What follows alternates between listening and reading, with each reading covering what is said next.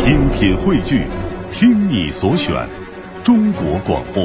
radio.dot.cn，。各大应用市场均可下载。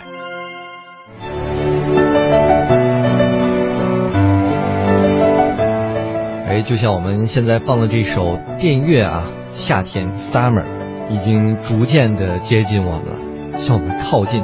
所以夏天去哪儿玩呢？我觉得应该是现在很多人已经开始思考的问题了。嗯，接下来呢，在我们的乐游攻略当中，为大家推荐的是几个北京周边的清凉好去处，帮大家呢可以清爽凉快的度过一个周末时光。嗯，首先我们来推荐一下是北京黄花城啊水长城，那么青山绿水绕长城的美景在这儿可以看得到。嗯、青山绿水已经能算得上其实是可以令人心情愉悦的美景了。那么在这青山的脊梁上呢，绿水倒映中还有一条蜿蜒沧桑的长城——水长城。呃，黄花城水长城呢，位于怀柔的九渡河镇境内。那么这里呢，三季有花，四季有景，山清水秀，鸟语花香。哎呀，说出来感觉一套一套的，都是成语了。是，那么四周的环山，而且呢有很多的林木翠柏，形成了一年四季都变化多姿的一个植物景观。没错。那我们说这青山绿水呢，其实没有什么特别的，但是一直在说水长城，水长城、到底是一个什么样的概念呢？这个可真的是绝无仅有的，因为呢，它的这个长城啊是被湖水给断开了，嗯所以呢就形成了长城戏水的这样一个生动的奇观。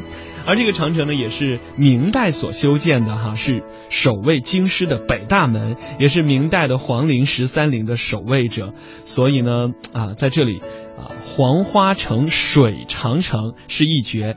另外呢，还有这个明代的板栗园哈，因为当时在这里驻守的将士呢是三分守边，七分呢这个是呃垦种的，在这里是要开荒种地的，所以呢，这一片板栗园就是当年留下来的。所以我觉得长城对于很多人来说都不陌生，但是水长城可能很多人就没有见过了。嗯。啊、在夏天的时候，不如去水长城一起感受一下那儿的景色。说完了水长城，我们再来说北京的十渡。十渡其实也算是比较有名了哈。嗯。呃，很多大学生都会选择一个班都去十渡来一个郊游，这是夏天那儿比较受欢迎的一个项目、啊。你去过吗？我们当年去的还真不是十渡，是另一个地方。坝上选择了骑马。嗯嗯嗯。十渡是什么风景呢？在这也跟大家说一下，呃，它是华北地区啊唯一叫做岩溶峰林和河谷地貌为特色的一个自然景区。嗯。那么具有呢北方桂林之称。那么十渡呢，也是隶属于北京市房山区十渡镇，地处是太行山的东北端，华北平原的西北山区。距市区呢，市区是八十千米。那么十渡两侧的崖壁连绵，奇峰峻美，水中倒影呢也是非常的美丽，素有“四十里画廊”的美名、嗯、啊。当然了，它不是一幅画，而是在这走，就好像在观赏一幅大自然的画。刚才呢，志强提到了北方桂林哈，因为在这里呢，这个喀斯特地貌也是非常非常广泛的，所以有很多的奇峰啊、怪石，比如说有这个先锋谷飞来石，还有孤山寨的一线天啊、龙天佛字，那这样三个景点呢，大家去到了是一定要看到的。呃，另外呢，在这里刚才提到了说这个翠峦叠嶂哈，山水秀丽，所以它的负氧离子含量也是非常非常高的，有这个自然空调天然养仓之称。北京的十渡风景名胜区值得一看。我们再来说一个市区的，大家不走那么远的话啊，怎么样坐公共交通可以到一个景色比较好的地方呢？推荐的是一个皇家园林，当年慈禧最喜欢的地方。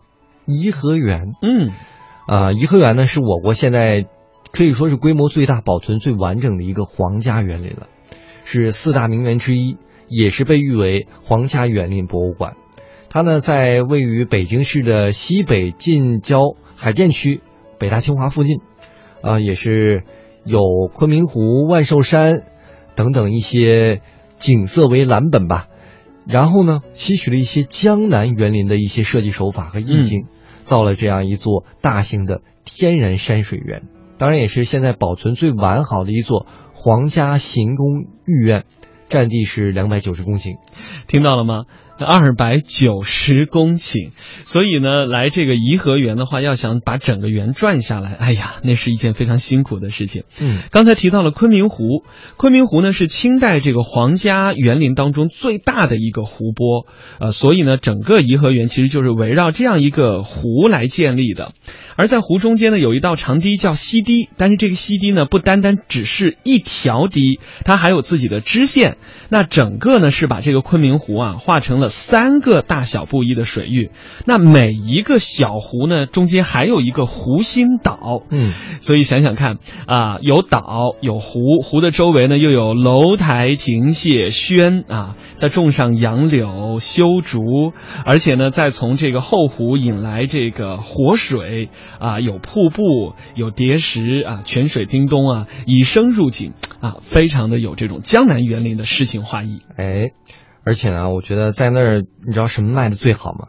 就是那种宫廷的小帽子，后面还戴个小辫子，嗯，或者是女生呢，是像那种格格的一样那种发旗头，嗯，还挺有意思的。不妨如果大家感兴趣，可以买个那个，感受一下当年那种。